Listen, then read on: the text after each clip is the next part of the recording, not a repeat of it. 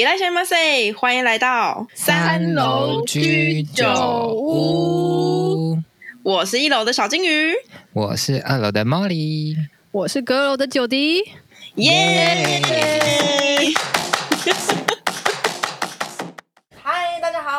是小金鱼，欢迎来到三楼居酒屋。今天呢，是我们人生四千个礼拜的最后一集。Yeah, yeah. 其实这也是第二季的最后一集。哇、wow. 哦，第二季就一本书。对啊，对啊，很完整诶。大家把第二季听完，就是听完一本书。没错，而且真的是完完整整的一本书，就是如同参加一场读书会一样，读书会很很很 deep。那那我们今天最后会预告我们下一季要讲的书，不会，我们不剧透的，透的啊，好过分哦。好，那我们最后一集我们的做法是这样，就是我们会各自讲一句我们最喜欢的话。那从我这边开始呢，我最喜欢的是在第十二章，第十二章都数位游牧者的寂寞。它里面有一句话呢，他说他在讲同步跟不同步这件事事情，他说。如果如果你今天你放假，你应该觉得很快乐吗？但如果你朋友都没放假，在上班，这时候你会发现你的快乐其实没那么快乐。嗯，好，那换另外一个哦，就是你今天不用上班，你的 best friend 也都不需要上班，但是其他人都在上班。你的快乐是加倍的快乐，因为你跟你的 best friend 都不用上班，所以你们两个就可以，或你们这群人就可以好好的去玩。嗯，但他在这里在讲说，数位游牧民族虽然看起来是一个很自由的工作形态，但事实上他会面临到这个快乐的问题。也就是说，虽然你虽然你有自由权，看起来是比较快乐的，但是人。本质上面，事实上是很需要跟别人的美好回忆，因为你很难跟自己有美好的回忆啊。你的美好就是跟别人嘛，所以他就说，数位民数位游牧民族是会是必须面临到这种孤孤单感的，尤其是在世界各地，就是有现在很流行一种数位游牧民族，就是你每年都去不同地方工作。他说，虽然你看起来会拥有别人很羡慕的生活方式，但你的底层有可能会觉得很寂寞，因为你会很清楚的意识到，你今天在这个青年旅馆里面遇到的这个人，明天你去厨房，他就已经离开了。嗯，所以你很难跟同一个人有一个创造美好回忆的机机会，而且通常美好的回忆会伴随着比较深的友谊，而这件事情在数位游牧民族上面很可能是没有的。听起来好像数位游牧民族没朋友。怎么会？意思说你你要你要 aware 到这个这个状况，然后你才能够去改善这个状况。嗯、例如说，你跟你朋友一起都去西班牙说游牧民族，妈呀，那就是一个很棒的回忆啊！你就跟别人不一样啊。其实我们这一集应该要请那个那个叫做什么 co co-working space 的那个单位来赞助我们，因为那些数位游民他们可以去那些共同、哦、共用我们的办公室，你知道吗？那是他的提供了一个解法，就是你去认识跟你一样，就是在周间可以自由行动的那些朋友，你就不会寂寞，你懂吗？会吗？Mori，你在欧洲的时候，因为我本身没有去在欧洲没有去 co-working space 的习惯。但我真的很深刻的感觉到那个寂寞，诶，就是因为我不是驻村从十月待到三月多嘛，然后那个时候就是我驻村的时间就到了，然后跟我一起同期驻村的两位艺术家也先后先后回台湾了，然后我后来就去另外一个城市再待了一两个月，然后再回到巴黎的那一刻，我真的觉得一切都变了。就是没有我，对啊，就是就是那些就是在这一段日子里面，我们很密切的交集的这一群朋友。我跟你说这有多密切，就是我们 我们永远都在问对方说：“那你晚上吃什么？”你你你就是对啊，就是距离很近，然后也很常碰到。可是突然有一有一一个时间是，哎，跟你熟悉的这群讲中文的伙伴。都不见了，然后就会觉得哇，我我觉得这个感觉，这个城市的感觉跟我当初的那种感觉又不太一样。我觉得有有些时刻，对于一个城市的观感，真的是那个回忆的累积。你会喜欢这个城市，就是因为你遇到这些人，然后累积了一些故事，所以你喜欢这个地方。但当这些人都不见了之后，我那一次在踏上巴黎这块土地的时候，就觉得，嗯，这个地方好像有点陌生。然后 我对这些陌生人都觉得有点讨厌。但是怎么人这么多，然后都不认识，这样就是它很真实的是一个很身体都感觉到的一种感。手，就整个意识都不一样了，就就真的觉得哦，现在就是真的只有我一个人嘞。然后，但是会觉得原来那些真的那些美好的回忆都是跟人跟人之间累积创造出来的。嗯嗯，然后也会期待 maybe 可能又会认识新的人，然后又会有新的故事的累积。对，但地方就是地方。哎、欸，那那我真的想说，我觉得。我真的很适合当数位游牧者呢，因为当然，如果跟朋友一起玩，然后朋友就是回家了，或者是在就是像莫瑞刚才形形容那个状况，可能也是会有点舍不得。可是我好像蛮能够自己玩呢，在国外啦。所以我就觉得，就是为什么你一直都是对啊，一一 匹狼的感觉。对啊，你不需要人跟人的连接，你就自己就我一个人在国外可以玩的很开心啊，因为我在国外一个人看演唱会，跟到处旅游，一个人摄影，就是我已经是我蛮常做的事情。其实一个人真的很自由，就是 你向往自由，就是你哎、欸，可能说就是有时候如果假设旅游好了，嗯、呃，当然如果我是跟金鱼跟莫瑞到。去哪里玩我都 OK，可是如果是国外的话，我觉得自己可以随心所欲的决定行程，然后不用配合别人，这真的是蛮吸引人的。嗯、我觉得它好像就是一个平衡，我不知道对我来说是一个平衡。或许对于九迪而言，他可以全部百分之一百都是这个状态，但我会觉得我还是需要要要对，就是在某些时刻跟一些人，我不需要很多人，但是有些时候有一些人跟人之间的交集，会觉得哦。我不是一个飘荡的感觉，你不是浮萍。对，但我不知道你呢，小金鱼，你觉得 你需要吗？我其实也蛮喜欢一个人在国外的旅行，因为我在欧洲三分之二时间我都是一个人嘛。我觉得我我我是这种，我不知道九迪是不是，但我是那种，如果我一个人，我一个人会很快乐。嗯。可是我一群人，我会发现，看一群人也很快乐。对，那一样一样一样一样。就是我觉得他们的快乐是不一样的啊，对，但是都会快乐，对，都会快乐。然后然后好像都可以接受，对啊，我都可以接受。然后我会格外在。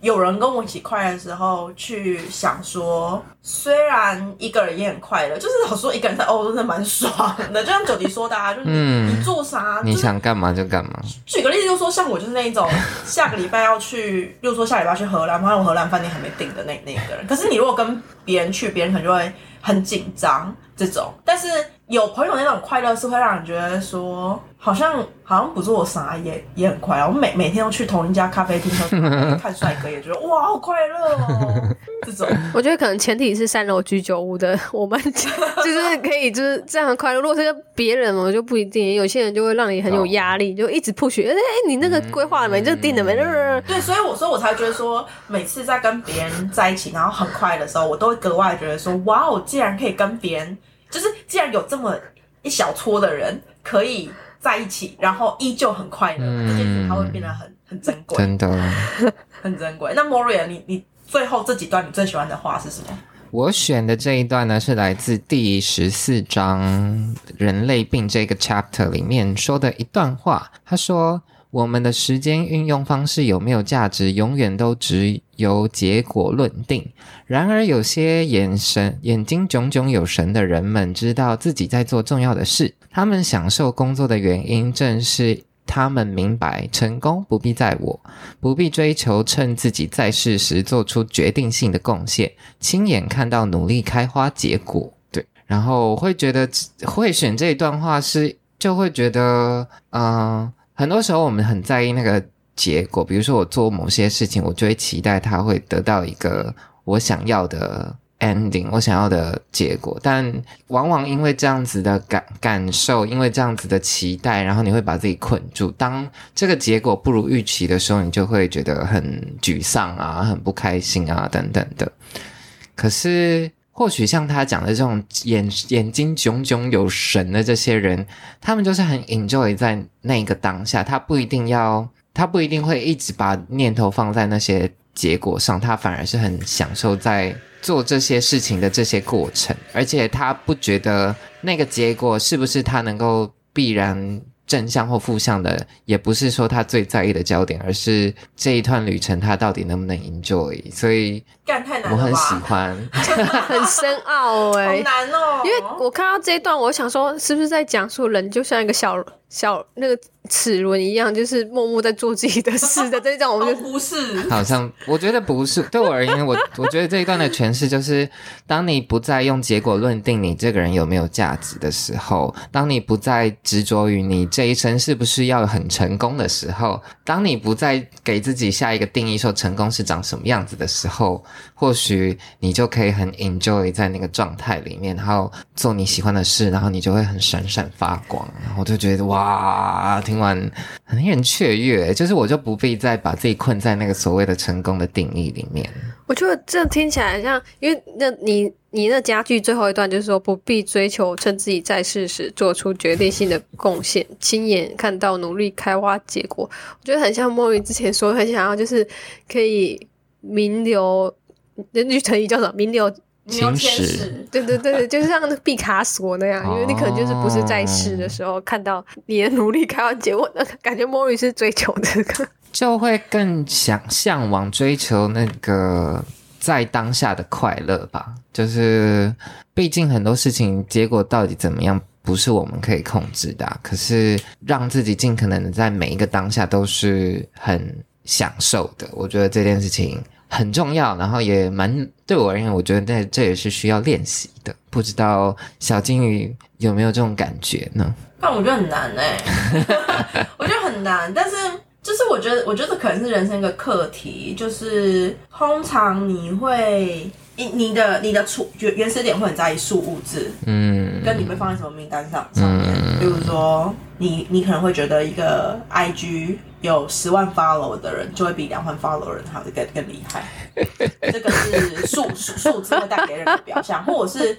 你去自我介绍的时候，如果你跟别人说，哎、欸，我是一个就是在巴黎驻村过过的人，就是或者是哎、欸，我是一个电子报开心日。快达八成，这件事情它会让你变得很厉害，它会有一个有一个名在那边。可是如果你这辈子你都在意这些事情的话，你会你会很辛苦，因为很多事情它不取决于你。例如说，他看我怎么知道我明年去甄选巴黎驻村作家会不会上，或者是我怎么知道我电子报有没有有没有办法永远保持近八成开开心率？就是这种东西，它很这种东西的。Calculate 很外在，真的，对，它不取决，它不取决于你今天因为写作了八个小时，于是你就可以得到八成开心率；写信六个小时，哎、欸，写作六个小时就可以获得六成开心率。他们他他他们有个公式，这东西都是都是别人给你的，就是别人打开啊，嗯、你才会有数物质啊，嗯、所以你就很落入这种因为他人的 feedback 而回馈到你身上的标标签。嗯，所以别人说你好，你，你才是好的。看来你们两个都有这个 问题吗？还是没有？它是一种价值感的匮乏，它是一种逻辑，就就是就是你要很清楚你的逻辑是什么。嗯、就是这个逻辑没有说它不好，但是你当你深受，就是当你知道这个逻辑之后，你就可以知道你你你会在什么时候 suffer。然后这个 suffer 就是你必须去面面对的，你可以面对它，然后把东西写得更好，获得更高开心率。偶尔你可以开始去思考，你究竟为什么要为什么要哦写写作？嗯，你你你对这个社会意义，或者是你对于你自己的意义来说是什么？他才会回归到书里面讲的，你不再去思考你这辈子一定要成为什么。丰功伟业的人一定要被写进国文课本里面，然后写进国文课，对对，一定要被邀请到，就是去去见蔡英文总统，哇，跟他握手这样。对对对对，这个时候你才会真的喜欢你在做的事事情，嗯、然后只有你在喜欢你在做的事情的时候，别人才会喜欢你。我也是相信这件事。不知道九迪呢？你对于这段话或者是你的感受？不是，我觉得就让我想到就是。面对酸民的时候，你可能就会怀疑自己，就是因为你想要大家都称赞你的时候，就像你们说，可能会落入一种就是别人觉得你好，然后你自己才会觉得自己好。但是因为我经营，比如说我经营西洋音乐的粉专，然后我的风格。我不知道算不算人设，我一直都是想怎样就怎样，然后不是你，你这不是人设，你你本来就啊，对对对对对对，我望周知，望周知，对，就是可能很容易被出征，或者是 或者是怎样，可是我我都还是很坚定的做我自己。我觉得我现在到这个程度，我已经我我在插小，我是 真的我 I don't care，就是我觉得好像我也许我觉得可能就。呼应到我下一个就是我要分享的，我可以直接跳吗？可以啊。好，我要分享家具，就是说，当你不认为自己需要取得活在世上的资格，就能真的好好利用那数千个礼拜。一旦你不再感到令自己窒息的压力，认为非得成为什么样的人，你就能勇敢面对自己此时此刻的性格、优缺点、才能与热情所在。跟着他们走，那我，我就是觉得，嗯，该怎么说？就是我之前有迷比较迷惘的时候，然后也是经历了很长的一段的这个灵魂的自我探索的时期。我 又我感觉我此刻就是我现在这个状态，真的是比较能够，我觉得已经比以前应该应该是我这辈子已经最大的勇敢面对自己的性格，就是优缺点，就是。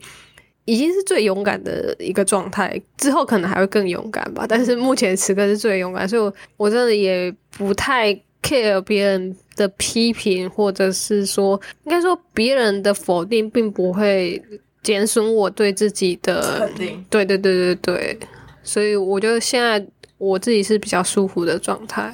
对，我觉得这是蛮重要的，因为你知道，就是有有有些时候我会听到一些话是这样，就是比如说你在工作上面，然后有些人他可能就会他想 cheer up，叫你工作认真一点，或者是 鼓励一点，他就会说，呃，如果你把某某件事情做好，那人家就会觉得你你是一个很棒的人。呃，如果你做失败了，人家就会觉得你，你就是个 loser。对，loser。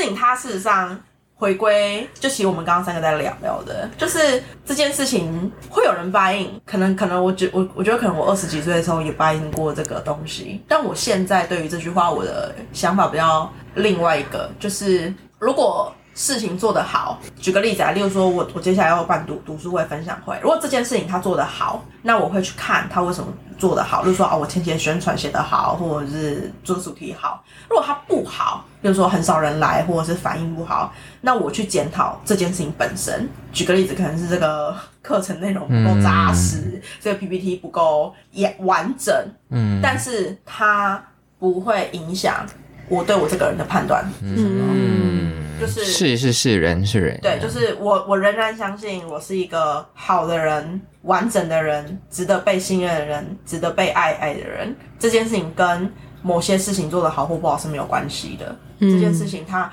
这个想法，它必须要贯彻在所有的事情里面，嗯、否则你会很容易因为别人一句话，就是说，呃，随随随便举个例，就很就很大家都说，就可能不要像玻璃心啦，就是说。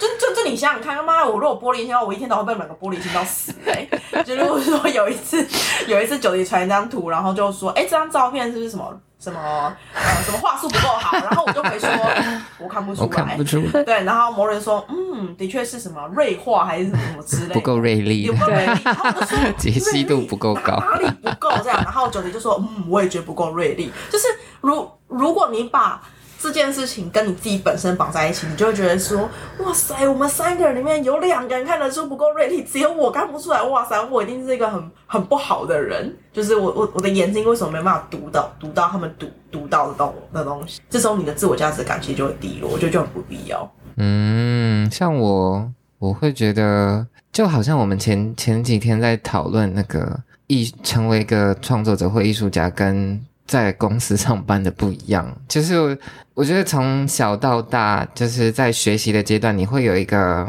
框框，就是你要，比如说你每一科，它会有一个标准，就是如果你怎样，它才会是好的。好像整个社会被设定出一个 checklist，你要所全部都达标才能证明哦，我是一个卓越的人。然后不管是在学校，或者是你进入公司，好像都是这样。你好像不能够拥抱自己可能哪里特别好，哪里特别不好。